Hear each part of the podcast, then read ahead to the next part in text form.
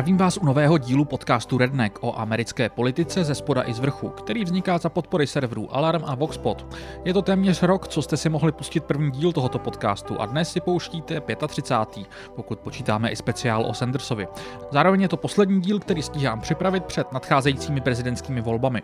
Nebudu tedy zdržovat a pojďme rovnou do toho.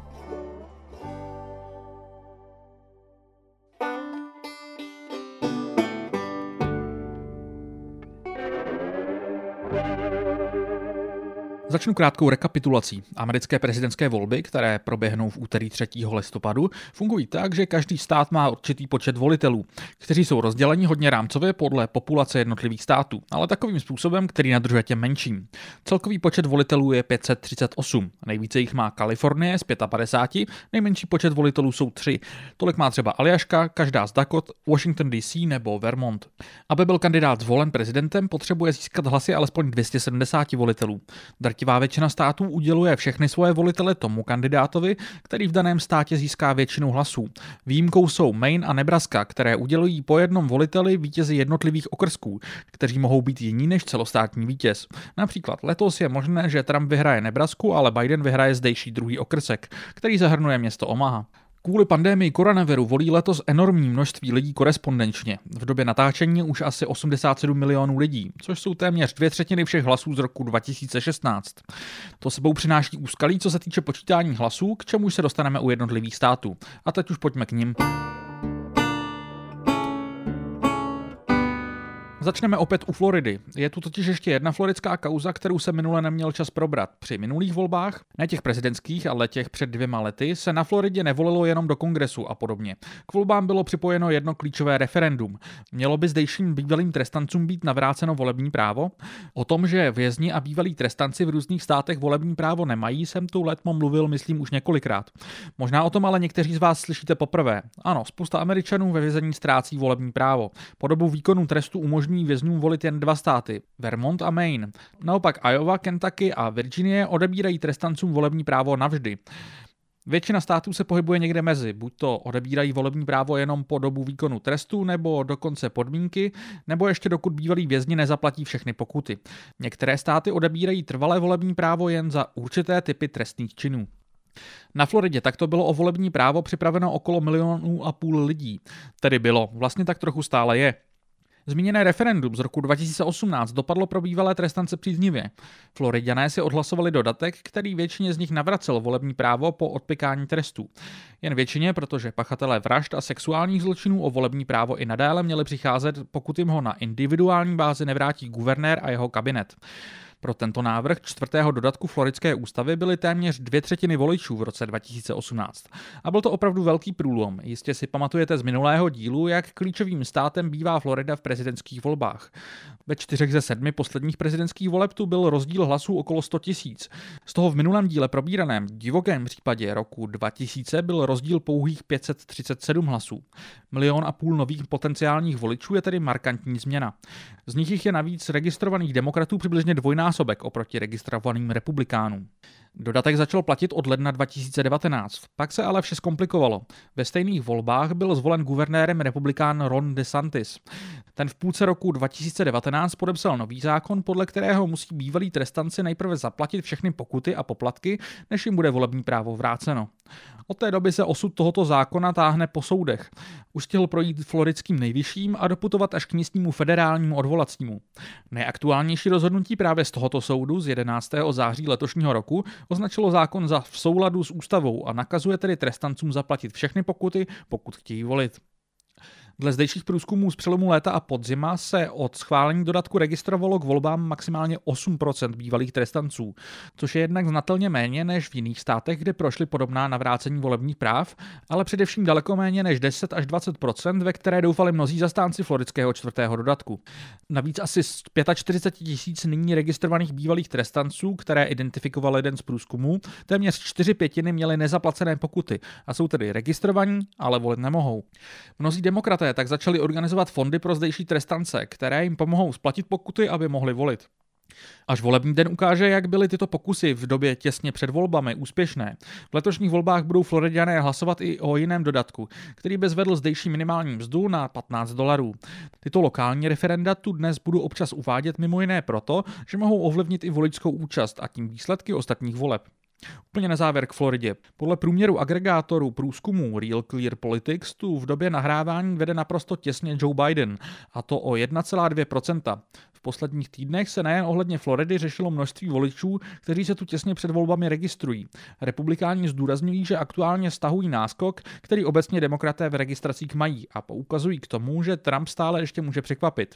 Já jsem tato čísla registrací viděl různé experty relativizovat z několika důvodů. Jednak upozorňují na to, že demokraté měli větší nárůst na jaře, protože se spousta voličů registrovala, aby mohla volit v divokých demokratických primárkách. Republikáni měli primárky ve skrze symbolické a jejich voliči se registrují tak až teď. Další věcí je, že to, že se někdo registruje k volbám jako republikán, nutně neznamená, že bude volit Donalda Trumpa, obzvláště u těch letošních voleb. Florida je stále velmi důležitá. Připomínám, že disponuje 29 ze 538 volitelů, což je třetí největší množství i hned za Kalifornií a Texasem. New York má taktéž 29. Co se týče výsledků sčítání, Florida patří k těm státům, které umožňují počítat korespondenční hlasy už několik týdnů před volbami. Zdejší výsledky se tak očekávají v celku rychle. Teď se ale podívejme někam, kde to takto není.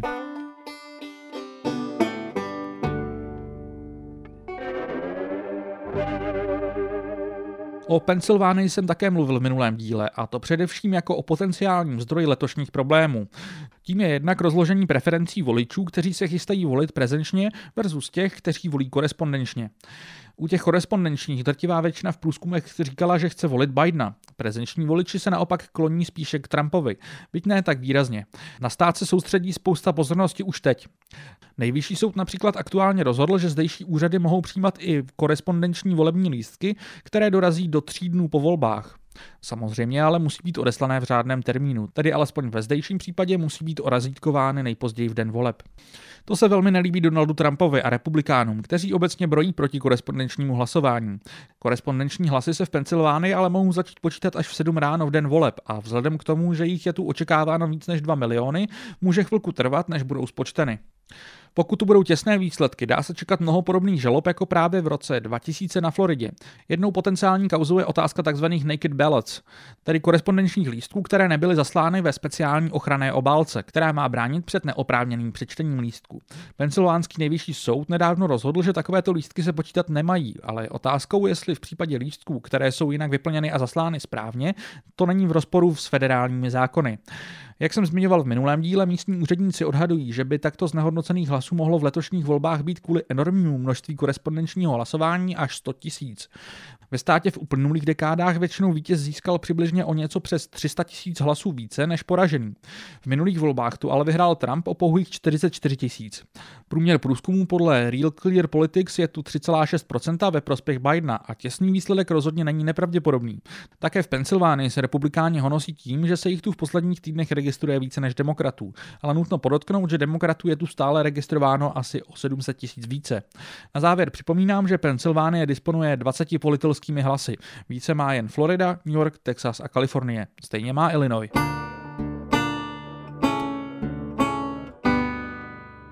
V další sekci se chci zaměřit na trojici států na severu amerického středozápadu, konkrétně na Minnesota, Wisconsin a Michigan. Spojuje je jednak Trumpova snaha tu vyhrát, která není vyloženě nepředstavitelná. Zároveň tu ale momentálně velmi silně udeřila druhá vlna koronaviru, což Trumpovi šance umenčuje. V Minnesotě stabilně vyhrávají demokraté. Jako republikán to naposledy vyhrál Richard Nixon v roce 1972 v drtivém vítězství proti Georgi McGovernovi ze sousední Jižní Dakoty. Hillary Clinton tu ale minule vyhrála jen o něco přes 40 tisíc hlasů a Trump se na stát letos velmi soustředí. Vše je o to napětější, že město Minneapolis bylo středobodem letošních protestů proti policejní brutalitě. Hraje se tu o 10 volitelských hlasů a podle průměru Real Clear Politics tu teď Biden vede o 4,7%. Korespondenčních hlasů se tu očekává okolo milionu a půl a počítat se mohou začít až po zavření volebních místností. Probíhaly tu soudní tahanice ohledně toho, jestli se mohou počítat i korespondenční hlasy, které dorazí po dní voleb, byly dle razítka odeslány nejpozději 3. listopadu. Podle aktuálního verdiktu se nemohou počítat žádné hlasy, které dorazí později než v 8 večer v den voleb. Přesuňme se do Michiganu. V tomto státě vyhrávají od dob Billa Clintona stabilně demokraté. Hillary Clinton tu ale minule prohrála o mizivých 10 704 hlasů. Stát má 16 volitelů, tedy stejně jako klíčová Georgia, ke které se dostaneme za chvilku. Korespondenční hlasy, kterých tu má být okolo 2,5 milionů, se mohou začít počítat až v den voleb. Některé okrsky, konkrétně ve městech s populací nad 25 tisíc, mohou začít den předem. Podle deníku Detroit Free Press ale zdaleka ne všechny okrsky, které tuto možnost mají, ji hodlají využít. I zde probíhají soudní tahanice ohledně toho, kdy musí být orazíkované korespondenční hlasy, aby byly uznané. Podle průměru Real Clear Politics tu vede Biden o 6,5%. Volí se tu i do Senátu a jakkoliv se republikánský kandidát John James snaží sestřelit úřadujícího demokratického senátora Garyho Peterse, ztrácí na něj v průzkumech okolo 8%. Nejzajímavější z této trojice je ale Wisconsin. Stát je momentálně nejdrsnějším epicentrem koronaviru v rámci celých Spojených států. Podobně jako v Michiganu tu do minulých voleb republikáni vyhráli naposledy v 80. letech, konkrétně Ronald Reagan. Trump tu ale minule vyhrál o 23 tisíc hlasů. Jak upozorňuje Wisconsin Public Radio, stejné množství korespondenčních hlasů bylo označeno za neplatné v letošních primárkách. Korespondenčních hlasů se tu očekává něco přes milion a půl. Počítat se mohou začít po otevření volebních místností. Podle průměru Real Clear Politics tu aktuálně Biden vede o 6,4%. Stejně jako v Minnesotě tu jde o 10 volitelských hlasů. Trump Trump tu má za sebou také jeden výrazný skandál. Tajvanská firma Foxconn, jejíž práce využívá například Apple nebo Sony, tu slíbila postavit továrnu, která měla zaměstnat asi 13 tisíc lidí. Projekt měl být asi na 10 miliard dolarů a Trump a místní guvernér se projektem chlubili. A Foxconnu slíbili asi 3 miliardy v daňových úlevách a podobných pobídkách. Do dnešního dne se ale se stavbou takřka vůbec nepohlo a stát Wisconsin tak před několika týdny oznámil, že ruší svou část daňových úlev. Bude zajímavé sledovat, jestli se tohle podepíše na Trumpově výsledku.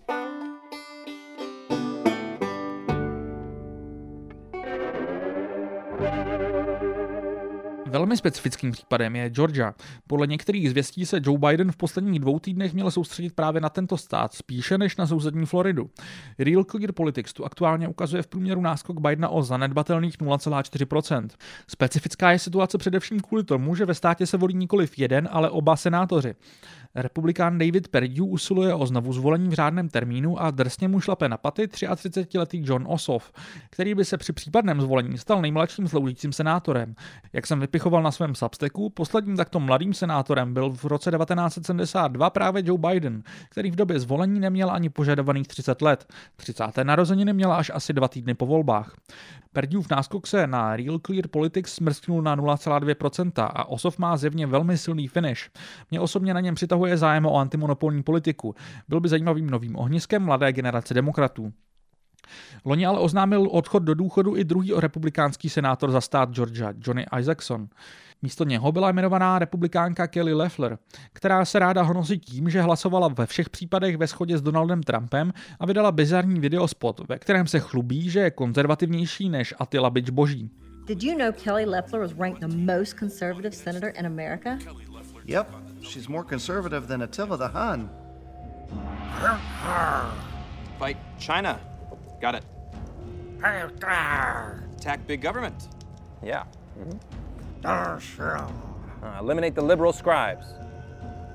More conservative than Attila the Hun. Uh-oh. Kelly Leffler, 100% Trump voting record. I'm Kelly Leffler. I approve this message. Situace jí ale komplikuje fakt, že ve zvláštních volbách o dosloužení Isaksonova termínu nejsou konány primárky. 3. listopadu proběhnou volby všech kandidátů a dva s nejvyšším počtem hlasů postoupí do druhého kola, které se bude konat 5. ledna. Podle aktuálního průměru Real Clear Politics vede její demokratický vyzývatel Rafael Warnock s 36,2%, zatímco republikánské hlasy jsou rozděleny mezi Leffler a jejího republikánského kolegu kongresmena Daga Collinse, kterého loni preferoval Donald Trump jako náhradníka za Isaacsona. Jak Collins, tak Leffler mají podle Real Clear Politics 22,6%. Bůh ví, komu z nich se podaří postoupit do druhého kola, ve kterém ale bude mít republikánský kandidát větší šanci než Warnock. Teoreticky i druhé zdejší senátní volby mezi Perduem a Osofem by mohly být rozhodnuty až na začátku ledna. Nezískáli ani jeden z nich přes 50% hlasů, bude taktéž druhé kolo. Ale zpátky k prezidentským volbám. V posledních dekádách tu vyhrávali skoro výhradně republikánští prezidentští kandidáti, a to většinou přibližně o 300 tisíc hlasů. I Georgia má obstojných 16 volitelů. Korespondenční hlasy se tu můžou začít počítat až v den voleb 7 ráno a je jich tu očekáváno přes 3,5 milionů. Za zmínku určitě stojí také, že zdejší demokraté si v posledních letech velmi stěžují na snahy republikánů znesnadnit zdejším afroameričanům volby. Nejvýznamněji před dvěma lety, když zdejší demokratka Stacey Abrams prohrála guvernérské volby asi o 50 tisíc hlasů. Řešily si tu případy i vadných volebních počítačů a slabá ochrana před napadením hackery. Ostatně právě před několika dny místní úřady podle Wall Street Journalu vydírali hackeři, kterým se podařilo dostat k datům o voličích jednoho z zdejších okrsků. Mnoho podrobností o případě zatím není příliš známo. Jestli budou volby těsné, dá se tu očekávat taky mnoho potenciálních žalob. Ve státě je také problém s volebními místy, obzvláště v místech s velkou afroamerickou populací. Jak upozorňuje server pro publika od roku 2013 tu přibyly 2 miliony voličů. Ale v témže roce americký nejvyšší soud vykuchal ochrany slavného Voting Rights Actu z roku 1965, což vedlo mimo jiné k tomu, že od té doby byla zrušena celá desetina zdejších volebních místností. Jsou tu tak očekávány velké fronty před volební místnosti, obzvláště ve zmíněných afroamerických oblastech. Nemusím asi zdůrazňovat, že je to jednoduchý způsob, jak spoustě lidí ve Spojených státech, kde nejsou volby federálním svátkem a lidi chodí normálně do práce, od voleb odradit. Zajímavým státem k sledování bude také Arizona. V současnosti tu podle průměru Real Clear Politics vychází Biden versus Trump přesně 50 na 50. V posledních letech tu většinou vyhrával republikánský kandidát, a to přibližně o 200 tisíc hlasů. Z demokratů tu naposledy vyhrál Bill Clinton v roce 1996 a to v celku těsně. Korespondenční hlasy se tu mohou začít počítat už 14 dní před volbami a korespondenční hlasování je tu zavedené už nějakou dobu. Výsledek by tak snad měl být v celku rychlý. Místní volební úředník Adrian Fontes ale řekl fenexskému deníku New Times, že korespondenční lístky odeslané těsně před deadlinem se budou striktněji kontrolovat a mohly by být dopočítány až ve čtvrtek nebo v pátek. Místní výsledek prezidentských voleb by také mohl být ovlivněn bojem o jedno z dvou místních senátních křesel. Obhajuje ho zde republikánka Martha McSally, která je ale v Senátu teprve od roku 2019, kdy byla jmenována guvernérem, aby dosloužila volební období zesnulého senátora Johna McCaina. Její vyzvatel, demokrat a bývalý kosmonaut Mark Kelly aktuálně podle průměru Real Clear Politics vede o 3,5%. Dokonce i republikánům většinou nakloněný průzkum Rasmussen ukazuje Kellyho náskok o 5%. Kromě všemožných voleb si tu voliči v referendu budou vybírat, jestli chtějí zlegalizovat marihuanu.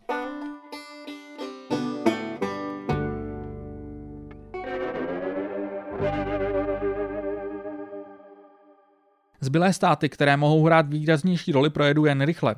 Jednak je tu Severní Karolína, ta má obstojných 15 volitelů a průzkumy jsou tu víceméně vyrovnané. Probíhají tu také jedny volby do Senátu. Republikán Tom Tillis obhajuje, ale demokrat Kel Cunningham podle průzkumu o pár procent vede. V prezidentských volbách tu vyhrávají většinou republikáni. Výjimkou byl Barack Obama v roce 2008 a předtím až Jimmy Carter. Minule tu vyhrál Donald Trump o přibližně 150 tisíc hlasů. Probíhají tu také soudní tahanice ohledně korespondenčních lístků. Podle aktuálního rozhodnutí soudu mohou úřady počítat lístky, které dorazí až do 12. listopadu. Odeslané samozřejmě musí být v řádném termínu. Počítat se mohou začít už dva týdny před volbami. Nevada má jen šest volitelů a od roku 1980 tu vždy vyhrál celkový vítěz voleb tedy až na minulé volby, kdy tu vyhrála Hillary Clinton o necelých 30 tisíc hlasů. Aktuálně tu vede Biden podle Real Clear Politics průměru o 4%. Paralelně s volbami tu probíhá referendum, ve kterém obyvatelé Nevady rozhodnou o tom, jestli chtějí zrušit zákaz stejnopohlavních manželství. Korespondenční lístky se tu mohou začít počítat až den voleb. Utrhnout republikánům od úst Texas se snaží demokraté už pěkně dlouho. Naposledy tu ale ze jejich kandidátů vyhrál Jimmy Carter v roce 1976. Byla by to ohromná výhra, protože stát má hned po Kalifornii nejvíc volitelů, 38. Podle průměru Real Clear Politics tu ale Trump vede o 2,3%. Probíhají tu také senátní volby, ve kterých ale demokratická vyzvětelka Mary Jennings Hager ztrácí na úřadujícího republikána Johna Cordina asi 8%.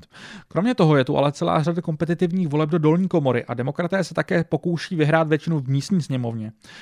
Podobně jako v Michiganu tu většina okrsků může začít počítat korespondenční hlasy až v den voleb. Poslední dva státy, které bych tu chtěl zmínit v kontextu prezidentských voleb, jsou Iowa a Ohio. Iowa má 6 volitelů, Ohio 18. Ohio podobně jako Florida často volí vítěze celkových voleb. Naposledy se stát netrefil v roce 1960. Nicméně minule tu s přehledem vyhrál Donald Trump. Iowa obecně tíhne k republikánským kandidátům. Proč tu tyto státy zmiňuju je, protože jestli se opravdu průzkumy nepletou a blíží se Bidenovo velké vítězství, na těchto dvou státech to půjde snadno poznat. Jestli Trump prohraje Iowa nebo Ohio je asi po všem. V obou státech jsou průzkumy podle RCP velmi vyrovnané. V Iowa také probíhají volby do federálního senátu a o chlup tu momentálně vede demokratická vyzývatelka. Úplně na závěr bych chtěl říct něco k letošním volbám obecně. Asi vás nepřekvapí, že mě na celých volbách irituje, jak jsou staveny jako existenciální bitva, kdy obě strany věští apokalypsu vyhrajeli druhý tábor. Irituje mě to mimo jiné proto, že se tímto z voleb takřka vytratil jakýkoliv reálný obsah a ani jeden z kandidátů toho vlastně příliš konkrétního za sebe neslibuje. Mohli jste si všimnout, že průzkumy vypadají pro Bidena v celku příznivě a já si rozhodně myslím, že jeho výhra je pravděpodobnější. To ale neznamená, že byste měli Trumpa odepisovat. I ze současných průzkumů jde poskládat v rámci jejich statistické chyby Trumpovou výhru. To znamená, že by se průzkumy nemuseli ani zas tak o moc plést, aby Trump vyhrál. Pokud bude výsledek v rámci statistické chyby, nepřijde mi fér ani mluvit o tom, že se průzkumy pletly, ale to je na další debatu. Negativní aspekt letošních voleb, který mě upřímně řečeno velmi děsí, je strašení s tím, že jedna nebo druhá strana výsledek voleb neuzná. Demokraté to často vytýkají Trumpovi, že odmítá do médií jasně říct, že uzná výsledek voleb a tak podobně. V tom mají pravdu. Trump ohledně toho mnohokrát mlžil a přijde mi to od něj krajně nezodpovědné. Na druhou stranu by se ale nemělo zapomínat, že v tomto preemptivním podrývání výsledku si obě strany nemají co vyčítat. Demokraté stále neopustili svou rétoriku od minulých voleb, kdy podle nich za Trumpovou výhru mohlo spíše ruské vměšování než vnitřní politika Spojených států a chyby jejich vlastní kampaně. Vztah vedení demokratů k letošním volbám podle mě dobře vystihuje tzv. Transition Integrity Project z letošního léta. V rámci toho se demokraté připravovali na různé scénáře, jak mohou volby dopadnout. V rámci jednoho cvičení se John Podesta, který minule šéfoval kampaní Hillary Clinton a v rámci tohoto cvičení hrál demokratického kandidáta, rozhodl neuznat svou porážku a tlačil na jednotlivé státy, aby se otrhly od Unie. Některá pravicová média se z toho dnes snaží vyvařit konspirační teorie o tom, že Transition Integrity Project byl ve skutečnosti plánování převratu což ani v nejmenším netvrdím. Pouze podle mě celá historka dobře ilustruje to, že demokraté v tomto ohledu mají také máslo na hlavě. Přesto přeze všechno si osobně myslím, že vyhrocená rétorika je jedna věc a chování po volbách je věc druhá. Jsem přesvědčený, že obě strany považují takovéto strašení za vhodný způsob, jak dostat co nejvíce svých voličů k volbám, ale jakmile bude odvoleno, retorika bude mírnější. Jestli si něco dokážu představit, tak jsou to soudní spory a demonstrace v klíčových státech, podobně jako tomu bylo v roce 2000. To ale mluvím o samotných politicích. Čeho se trochu bojím je, jak mohou zareagovat na rok vyhrocené rétoriky řadoví američané. V předminulém díle jsem tu mluvil o případu zadržené skupinky mužů, kteří chtěli unést guvernérku Michiganu. S podobnými případy, ať už mířili na guvernéry nebo prezidentské kandidáty, si v posledních týdnech naprosto roztrhl pytel. Trochu mě děsí představa, co podobně smýšlející lidé mohou udělat v momentě, kdy jejich strana prohraje ve volbách a pokud se úřadům nepodaří plány včas odhalit.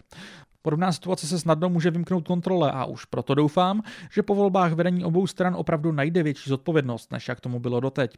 A s touto optimistickou vizí se s vámi dnes rozloučím.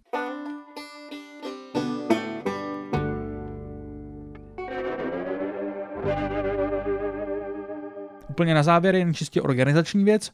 Plánuji sledovat v noci z úterý na středu situaci a uvidíme samozřejmě, jak rychle se podaří hlasy počítat a jestli vlastně tato noc nebude spíše takovým tichem před bouří. Pokud ale chcete výsledky sledovat také, můžete to udělat se mnou na dvou místech. Jednak na mém Substacku plánuju založit takzvaný thread. Nikdy jsem to nedělal, ale je to jednoduchý způsob, jak tam můžete s postřehy a otázkami přispívat i vy a nemusíte se nikde registrovat. Možná po vás Substack bude chtít vyplnit e-mail, zcela upřímně netuším, jestli tam můžete komentovat i bez toho, ale je to rozhodně jednodušší způsob, než si třeba zakládat Twitter. Koukněte tedy na redneck.substack.com a až thread v úterý založím, měl by vám přijít přijít e-mail. Kromě toho budu také nějaké postřehy pravděpodobně nahrávat na Instagramový účet Alarmu do takzvaných Insta Stories.